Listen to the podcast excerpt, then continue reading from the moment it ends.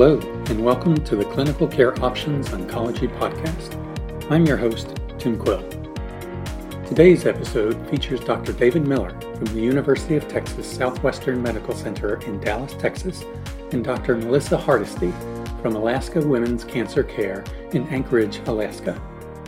They will be discussing the latest data for endometrial, ovarian, and cervical cancers presented at the virtual 2021 ASCO annual meeting. This episode is part of a larger educational program entitled 2021 Global Conference Coverage, an update on the clinical development across gynecologic malignancies. For more information on Dr. Miller and Dr. Hardesty, along with a link to the complete program, including a downloadable slide set and clinical commentaries, please visit the show notes for this episode. Now let's get started and hear what the experts have to say regarding some of the new results presented at the 2021 ASCO annual meeting. Hi there. I am David Miller. I'm Chief of Gynecologic Oncology and Professor of Obstetrics and Gynecology here at the University of Texas Southwestern Medical Center at Dallas. This is Dr. Melissa Hardesty from the Alaska Women's Cancer Care Center in Anchorage, Alaska. Myself, Dr. Hardesty, are here to discuss some of the developments at the most recent ASCO 2021 virtual meeting. And we'd like to share with you some of the things that we think were important and might be of interest. We will start off with endometrial cancer, looking at immune checkpoint inhibitors. And the first study is abstract presented is a phase 2 evaluation of pembrolizumab in recurrent microsatellite instability high endometrial cancer patients with Lynch-like versus MLH1 methylated characteristics. This was a poster discussion presented by Dr. Dana M. Roque from the University of Maryland. As you well know, microsatellite instability is a biomarker for response to immune checkpoint inhibitors. However, these neoplasms are heterogeneous, including Lynch germline, Lynch-like or somatic, and sporadic MLH methylated tumors. Whether mechanisms underlying MSI alter responses to immune checkpoint inhibitors is unclear. So they report data from a phase 2 pilot study. Patients with measurable MSI-high endometrial cancer confirmed by immunohistochemistry and PCR were evaluated by next-generation sequencing and received pembrolizumab 200 milligrams intravenously every 3 weeks for up to 2 years. The primary endpoint was objective response rate. There were 24 evaluable patients treated, a small study. 6 of those patients harbored Lynch-like tumors. They did not have any germline Lynch mutations, while 18 had sporadic endometrial cancers. The tumor mutational burden was significantly higher in Lynch-like versus sporadic tumors. Median follow-up was 26 months with a response rate of 58% overall. The response rate was 100% in the Lynch-like patients, but only 44% in the sporadic patients, a significant difference. Likewise, the 3-year progression-free survival was 100% in the Lynch-like versus 30% in the sporadic.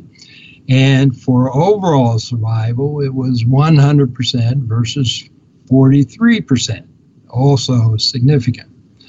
There were no new safety signals with grade 3-4 treatment-related adverse events in 7%. Whole exome sequencing suggested that defective antigen processing presentation and deranged induction in interferon responses served as mechanisms of resistance in sporadic MSI-high endometrial cancer. They concluded that there was prognostic significance of Lynch-like versus sporadic microsatellite high endometrial cancer in terms of response rate, progression-free survival, and overall survival when treated with pembrolizumab. Well, this is a small number of patients, very interesting data, and we look forward to confirmation in larger populations.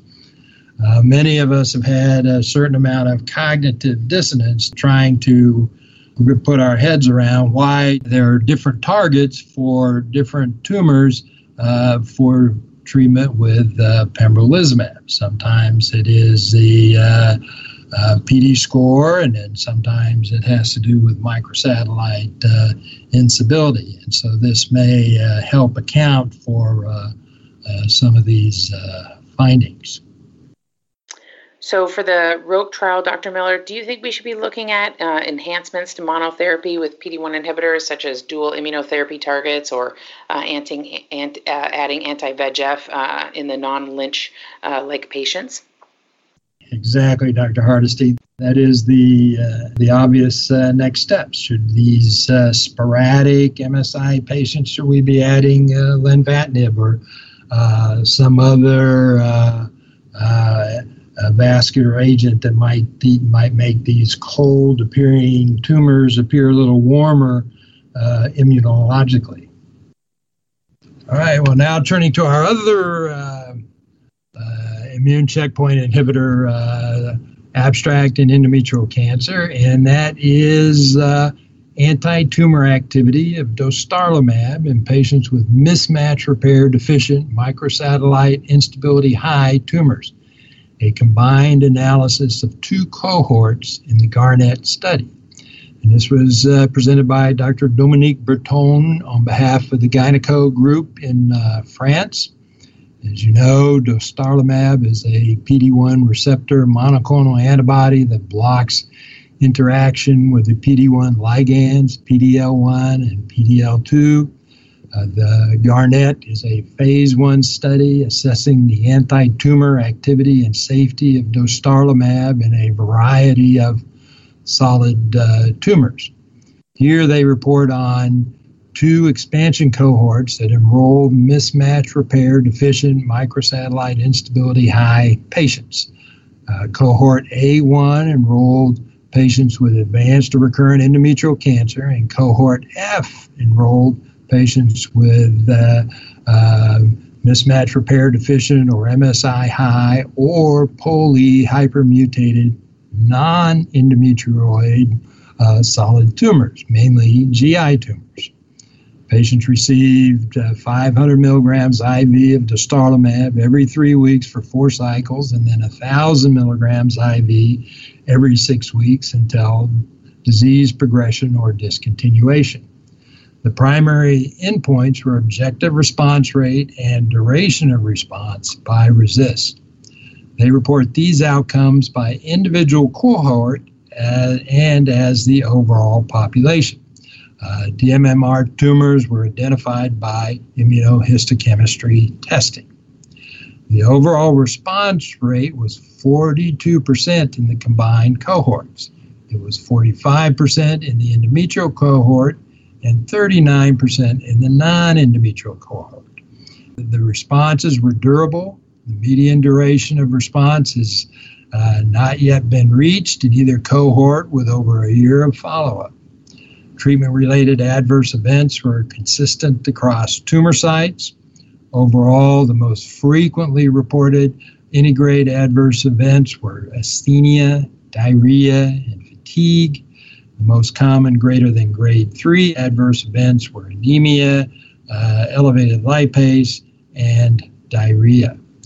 No deaths were attributed to dostarlimab, and they concluded that dostarlimab demonstrated durable anti-tumor activity in patients with deficient mismatch repair solid tumors with consistent anti-tumor activity across endometrial and non-endometrial tumor types. The safety profile was manageable with no new safety signals detected. As you're aware, dostarlimab recently received indication just in endometrial cancer for deficient mismatch repair tumors. We look forward to seeing how this will be incorporated into practice. So in the Berton trial, Dr. Miller, how do you think dostarlimab stacks up to its peers in this setting? Is there any reason to choose one over the other in any particular clinical setting? Well, I don't know if we know the answer to that yet. If we do cross-trial comparisons, many people might think that pembrolizumab might have a little bit higher response rate, but we always has to be a little bit careful about that. I got a note from my pharmacist asking me what was our plan for dostarlimab in view of the recent approval, and then pointed out to me that the cost of the dostarlimab was greater than that from pembrolizumab. So that will be interesting to see how that gets out into the marketplace. We don't yet have any information about combinations with other agents, at least that I'm aware of. So one of the studies that we are going to talk about today was presented by O'Malley et al. And this is a really exciting trial looking at the use of mirtuximab in recurrent ovarian cancer that in this case is platinum agnostic. Mirtuximab is a folate receptor alpha antibody drug conjugate, and it binds to cells and delivers a tubulin targeting agent, which is called metacinoid DM4, directly into the tumor cells. This particular trial was a phase 2 non-randomized trial, and this agent's previously been looked at in platinum-resistant ovarian cancer, but this trial was shooting to open that up a little bit to some platinum-sensitive patients, and they define that as platinum-sensitive patients who were not eligible for platinum for a variety of reasons, things like allergies and other inability to tolerate the agent clinically. The primary outpoint in this trial was to assess response when a platinum doublet wasn't appropriate. They allowed up to 3 priors, and they allowed prior Bev or prior PARP inhibitor. And they also allowed medium or high folic acid receptor expression. This agent has previously been shown to have the highest amount of efficacy when folic acid receptor expression is high, which was defined as 2+ and 75% or more. And they also were looking at whether or not there was activity in the medium expressors, which was defined as 50 to 75% expression. Both of these agents were given intravenously on a 21-day schedule. This particular trial ultimately ended up enrolling 60 patients. The trial had some pretty heavily pretreated patients. 2/3 of the patients had 2 or more priors. About half of them were high folic acid receptors. And thankfully, 40% had prior bevacizumab, and 35% had a prior PARP inhibitor, and about half of them were platinum resistant. So a pretty nice real-world group of patients. What they found was an impressive overall response rate in the entire group of about 50%. When they broke it down by the folic acid receptor expression, it was 64% in the high expressors and 33% in the medium expressors, which was consistent with the previously found results that high expressors had a better overall response rate. Among the high expressors, there was a 59% response rate in platinum-resistant tumors, which is really encouraging, and a 69% response rate in platinum-sensitive tumors. And nicely also was that the duration of response for this agent was really nice. It was 9.7 months for the entire cohort.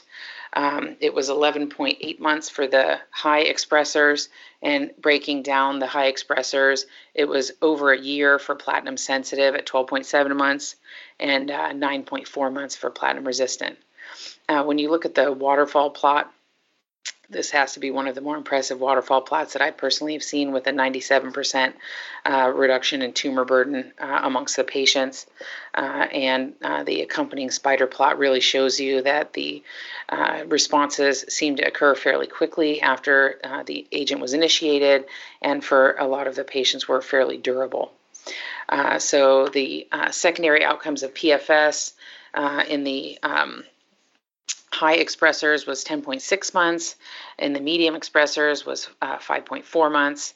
And again, the high expressors were broken down into the sensitive and the resistant. And as you would expect, the PFS was higher in the sensitives. Looking at the related adverse events for this agent, most of these were low-grade and fairly manageable. I think that the biggest issue was new ocular issues, which are a more unique side effect seen with mirtuximab. There was hypertension, which has, of course, previously been well established with bevacizumab, and there was neutropenia. They did have a fairly high discontinuation rate of 30%. However, interestingly enough, that was observed after a median of 13 cycles. So patients were on these agents for quite a while before they had to discontinue due to toxicity.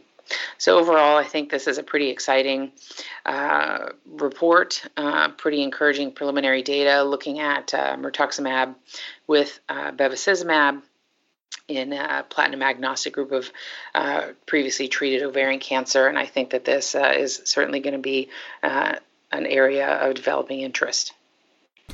The discontinuation of therapy due to adverse events was 30%. Do you think this will be a problem in actual use, or can we get better at managing these adverse events? Yeah, I think that's an interesting question. I think when you look at this historically, overall, we tend to get better at managing these toxicities over time. I think it's very interesting that it was a median of 13 cycles of treatment that was required for discontinuation.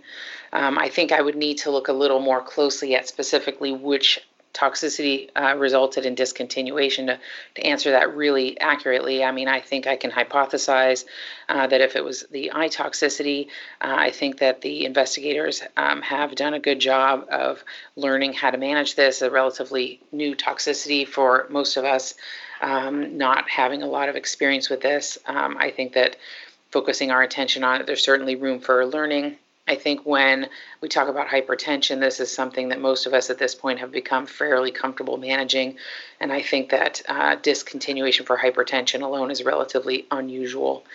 I think that the 10% with grade 3 neutropenia might be more difficult. I'm not sure what was allowed on this trial with regard to marrow support. However, if it was allowed and they continue to see this level of grade 3 neutropenia, then I think that that might be a more difficult hurdle to overcome. So our next two abstracts here probably fit in the theme of more is not necessarily better. The first study abstract we'll look at here is the AGO Ovar 17, or the BOOST trial, optimal treatment duration of bevacizumab combined with carboplatin and paclitaxel on patients with primary epithelial ovarian, fallopian tube, or peritoneal cancer. A multi-center, open-label, randomized, two-arm, phase 3 ENGOT and GCIG trial. This was presented by Dr. Jacobus Fister on behalf of the AGO study group. In the gynecologic oral abstract session. As you recall, GOG 218 established the addition of bevacizumab at 15 milligrams per kilogram every 3 weeks for 15 months to standard frontline chemotherapy for advanced ovarian cancer. But the duration of that bev use is not yet known, with some people advocating for prolonged use of bevacizumab. So they report the primary results from a randomized phase 3 trial designed to address this question. Eligible patients with stage 2B through 4 cancers underwent primary cytoreductive surgery, followed by 6 cycles of chemotherapy, paclitaxel, 175 milligrams per meter squared, carboplatin with an AUC of 5 every 3 weeks, and bevacizumab, 15 milligrams per kg every 3 weeks. The patients were randomized to receive bevacizumab for either 15 months, the standard arm, or 30 months, the experimental arm. Primary endpoint was investigator-assessed progression-free survival according to RECIST. Secondary endpoints were overall survival, objective response rate, quality of life, safety, and tolerability. From 2011 to 2013, 927 patients were randomized. Baseline characteristics were balanced between the arms. Serious adverse events of special interest for bevacizumab occurred in 11% of the patients receiving 15 months compared to 14% of patients receiving bevacizumab for 30 months. Progression-free survival was 24 months for the short course and 26 months for the long course. Not a significant difference. Overall survival was 54 months for the short course, 60 months for the long course. Because they had evidence of non-proportional hazards, they did a restricted means analysis, and that showed, interestingly, a progression-free survival of 39 months for both arms and an overall survival of about 60 months, also for both arms. And they concluded that longer treatment with bevacizumab for up to 30 months improved neither progression-free survival or overall survival. And therefore, bevacizumab treatment duration of 15 months remains the standard of care. This is one of the things that we need to pay attention to because as we add treatment duration, we may just be merely adding toxicity. Fortunately, there was not the addition of that much toxicity in this trial, but it certainly didn't seem to improve progression-free survival or overall survival. So that maintenance therapy for life probably is not something that needs to occur. Now, this gives us a lot of information about bevacizumab. We still don't yet know about what is the optimal duration, for example, of the various PARP inhibitors. We're sort of defined by the trials that have been done, but we don't yet know what is the optimal duration. So for the BOOST trial, Dr. Miller, how do you think we should best integrate upfront maintenance bevacizumab in the era of PARP upfront maintenance? Well, that too is a good question. Thank you, Dr. Hardesty. What we see in the United States, bevacizumab use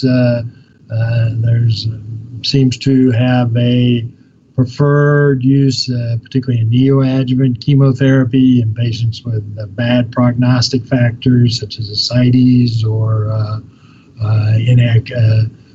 unsatisfactory tumor debulking. We've got the results of the PALO trials, which would suggest that there's certainly a benefit for combining Avastin and PARP inhibitors in patients who have the targets of interest, such as BRCA mutations or homologous repair deficiencies. But now at least we know there's not an advantage for indefinite Avastin use, and we need further information to determine whether the timeline for PARP inhibitor use.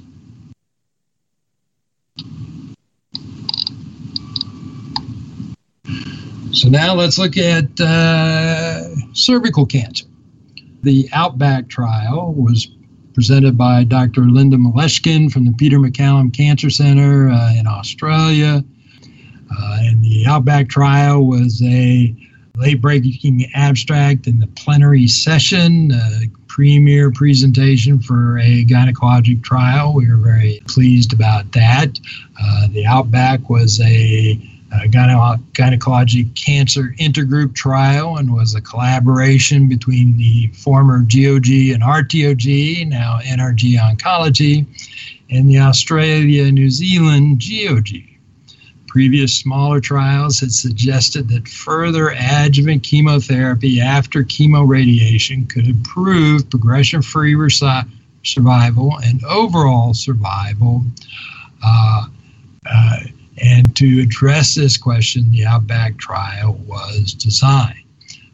Patients with stage 1B with positive lymph nodes, stage 2B, 4A, squamous cell adenocarcinomas, adenosquamous carcinomas with no periaortic disease were randomized between standard cisplatin chemoradiation with or without adjuvant chemotherapy with 4 cycles of carboplatin and paclitaxel.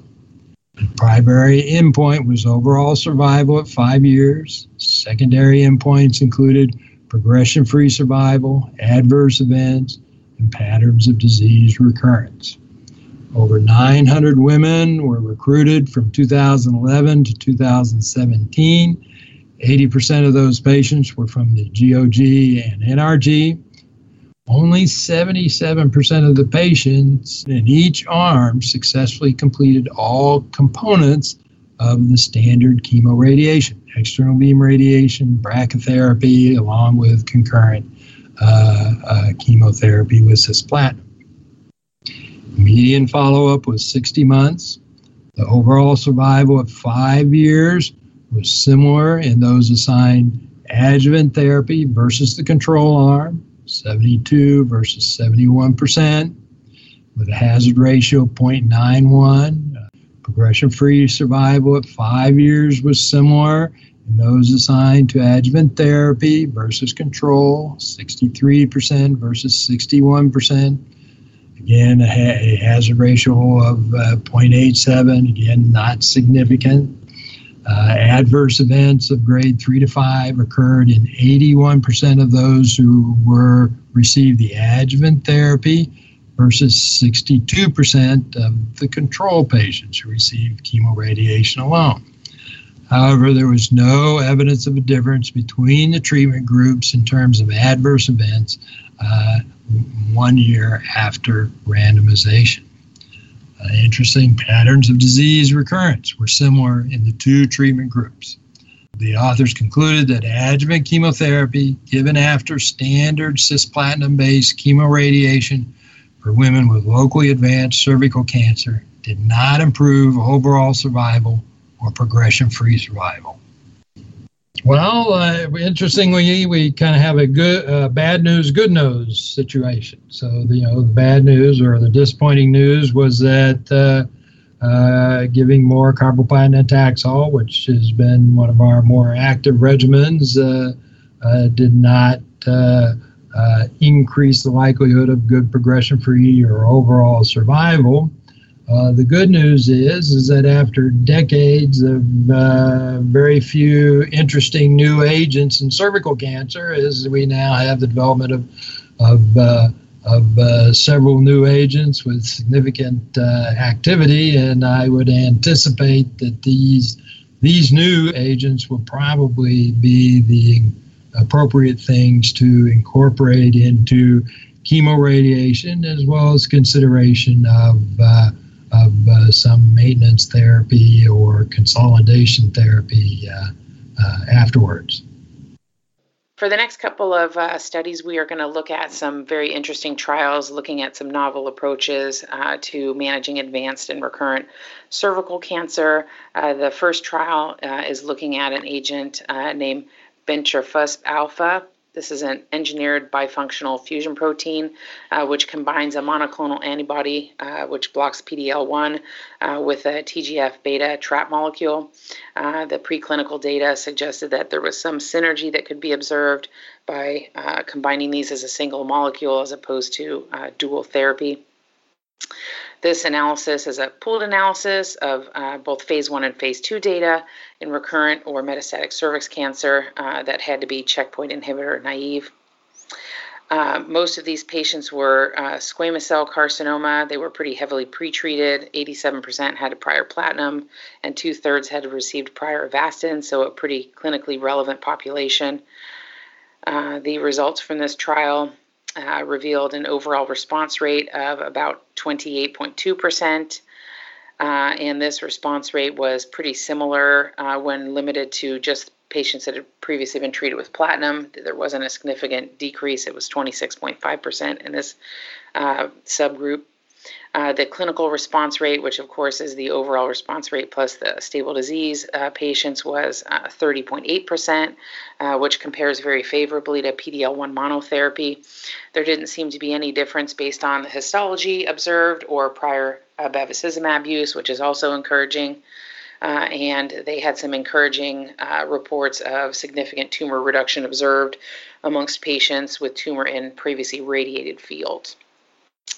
Also encouraging was the duration of response in this particular trial was noted to be 11.7 months, so durable responses that similar to what's previously been discussed for PD-L1 inhibitors.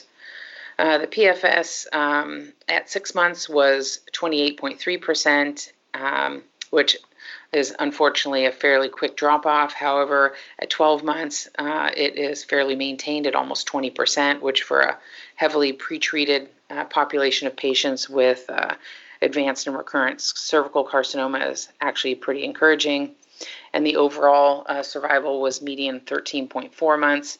And interestingly enough, at 2 years, 1/3 of the patients were still alive. So again, this is a pretty difficult to treat population of patients, and the current approved agents don't have any more favorable results. So this is a pretty encouraging result. And then this agent appears to be fairly well tolerated. There is some novel toxicity that's seen, specifically hyperkeratotic skin lesions and some mucosal bleeding, which can cause anemia. Treatment-related adverse events seem to be in line with what's previously been reported with PD-L targeting agents. Dr. Hardesty, the steep fall-off on the PFS but long tail on both the PFS and OS curves suggests that only some patients will benefit, and perhaps a marker should be identified? Yeah, I think that this is, that's a great question, and I think it brings up the point of what we've been seeing up to this point with checkpoint blockade type targeted agents, is that the vast majority of patients, unfortunately, don't have a response. However, the ones that do appear to have a durable and meaningful clinical response with very manageable toxicity. And I think that the notion that a marker should be identified is, of course, an excellent notion. However, this up to this point has been relatively elusive. I think that targeting PD-L1 expression with CPS score is what has currently been identified as a soft marker for PD-L1 monotherapy, but there have been a number of reports suggesting that even patients who aren't consistently expressing PD-L1 can have these durable responses. And in a treatment-related setting, when there are little well-tolerated options available, I think that, trying to figure out who the patients are that are going to have these responses and allowing that opportunity for all of the patients definitely seems desirable. And I hope that we get to a place where a more reliable marker can be identified, but I don't think that there is one at the moment. So here we have another phase 2 trial looking at unique combinations building on the PD-1 blockade avenue for advanced or recurrent cervical cancer. In this particular trial, they're looking at the combination of enlotinib, which is a TKI, targeting anti-angiogenesis, as well as sinlitinib, which is a PD-1 targeted agent. This particular trial required prior platinum. They also required a CPS score of greater than 1. The agents were dosed orally on days 1 through 14 for the TKI, as well as IV every 21 days for the PD-1 inhibitor. Looking at overall response rate as a primary endpoint, this trial enrolled 42 patients, most of whom had recurrent disease. There was a 7.7% complete response, 53.8% partial response for an impressive overall response rate of 61.5%. An additional 33% were noted to have stable disease for a very impressive disease control rate of 94.6%. Looking at the swimmer and waterfall plots, you can see that these results, again, were durable, as has been previously observed in PD-1 inhibition, and the majority of patients had some shrinkage in tumor volume. Looking at adverse events, this was very encouraging. They appeared to be largely manageable. And again, things that we've previously seen with this combination, although the proportion of patients with grade 3 adverse events seems to be lower than what has previously been reported for the combination of an oral TKI with a PD-1 inhibitor. And that certainly is promising. And I'm not sure if that's related to the day 1 through 14 dosing or if that's just unique to this particular combination. But I think that that has been of concern with this combination of these two agents has been the ability to deliver these agents due to toxicity. And I think that looking at the treatment-related adverse event, I think that that's very encouraging. So I think that this is a really exciting combination, and it definitely warrants further study. And I think that this is going to be what we're going to see in terms of where this particular field seems to be heading. Dr. Hardesty, should we be looking at pembrolizumab and lenvatinib in cervical cancer? No, I certainly think that while it's exciting that there are patients that have exceptional responses to PD-1 inhibition, I think that it's important to do whatever we can to try to increase the proportion of patients that appear to have those types of responses. And I think that looking at trials that have been presented, that there does appear to be some synergism between anti-angiogenesis type agents and PD-1. So, combinations such as pembrolizumab and lenvatinib, which have approval currently for endometrial cancer, seem to have a significant response even in tumors that are CPS score, negative. And I think that that combination is of interest in all tumor types, including cervix cancer. And I think that the results from this trial would sort of further support that. So I'd like to thank Clinical Care Options for giving us this opportunity to share with you our opinions. Hopefully you've found those useful, perhaps maybe even entertaining, and at least give you a little something to think about as we try to make progress and advance the care for our patients with gynecologic cancers. Thank you. Thank you very much, Dr. Miller and Dr. Hardesty, and thanks to you, the listeners, for joining us. As a reminder, to view the full program, 2021 global conference coverage, an update on the clinical development across gynecologic malignancies, and to download a highlights slide set including the various studies associated with this discussion, please click on the link in the show notes. As always, thanks for listening.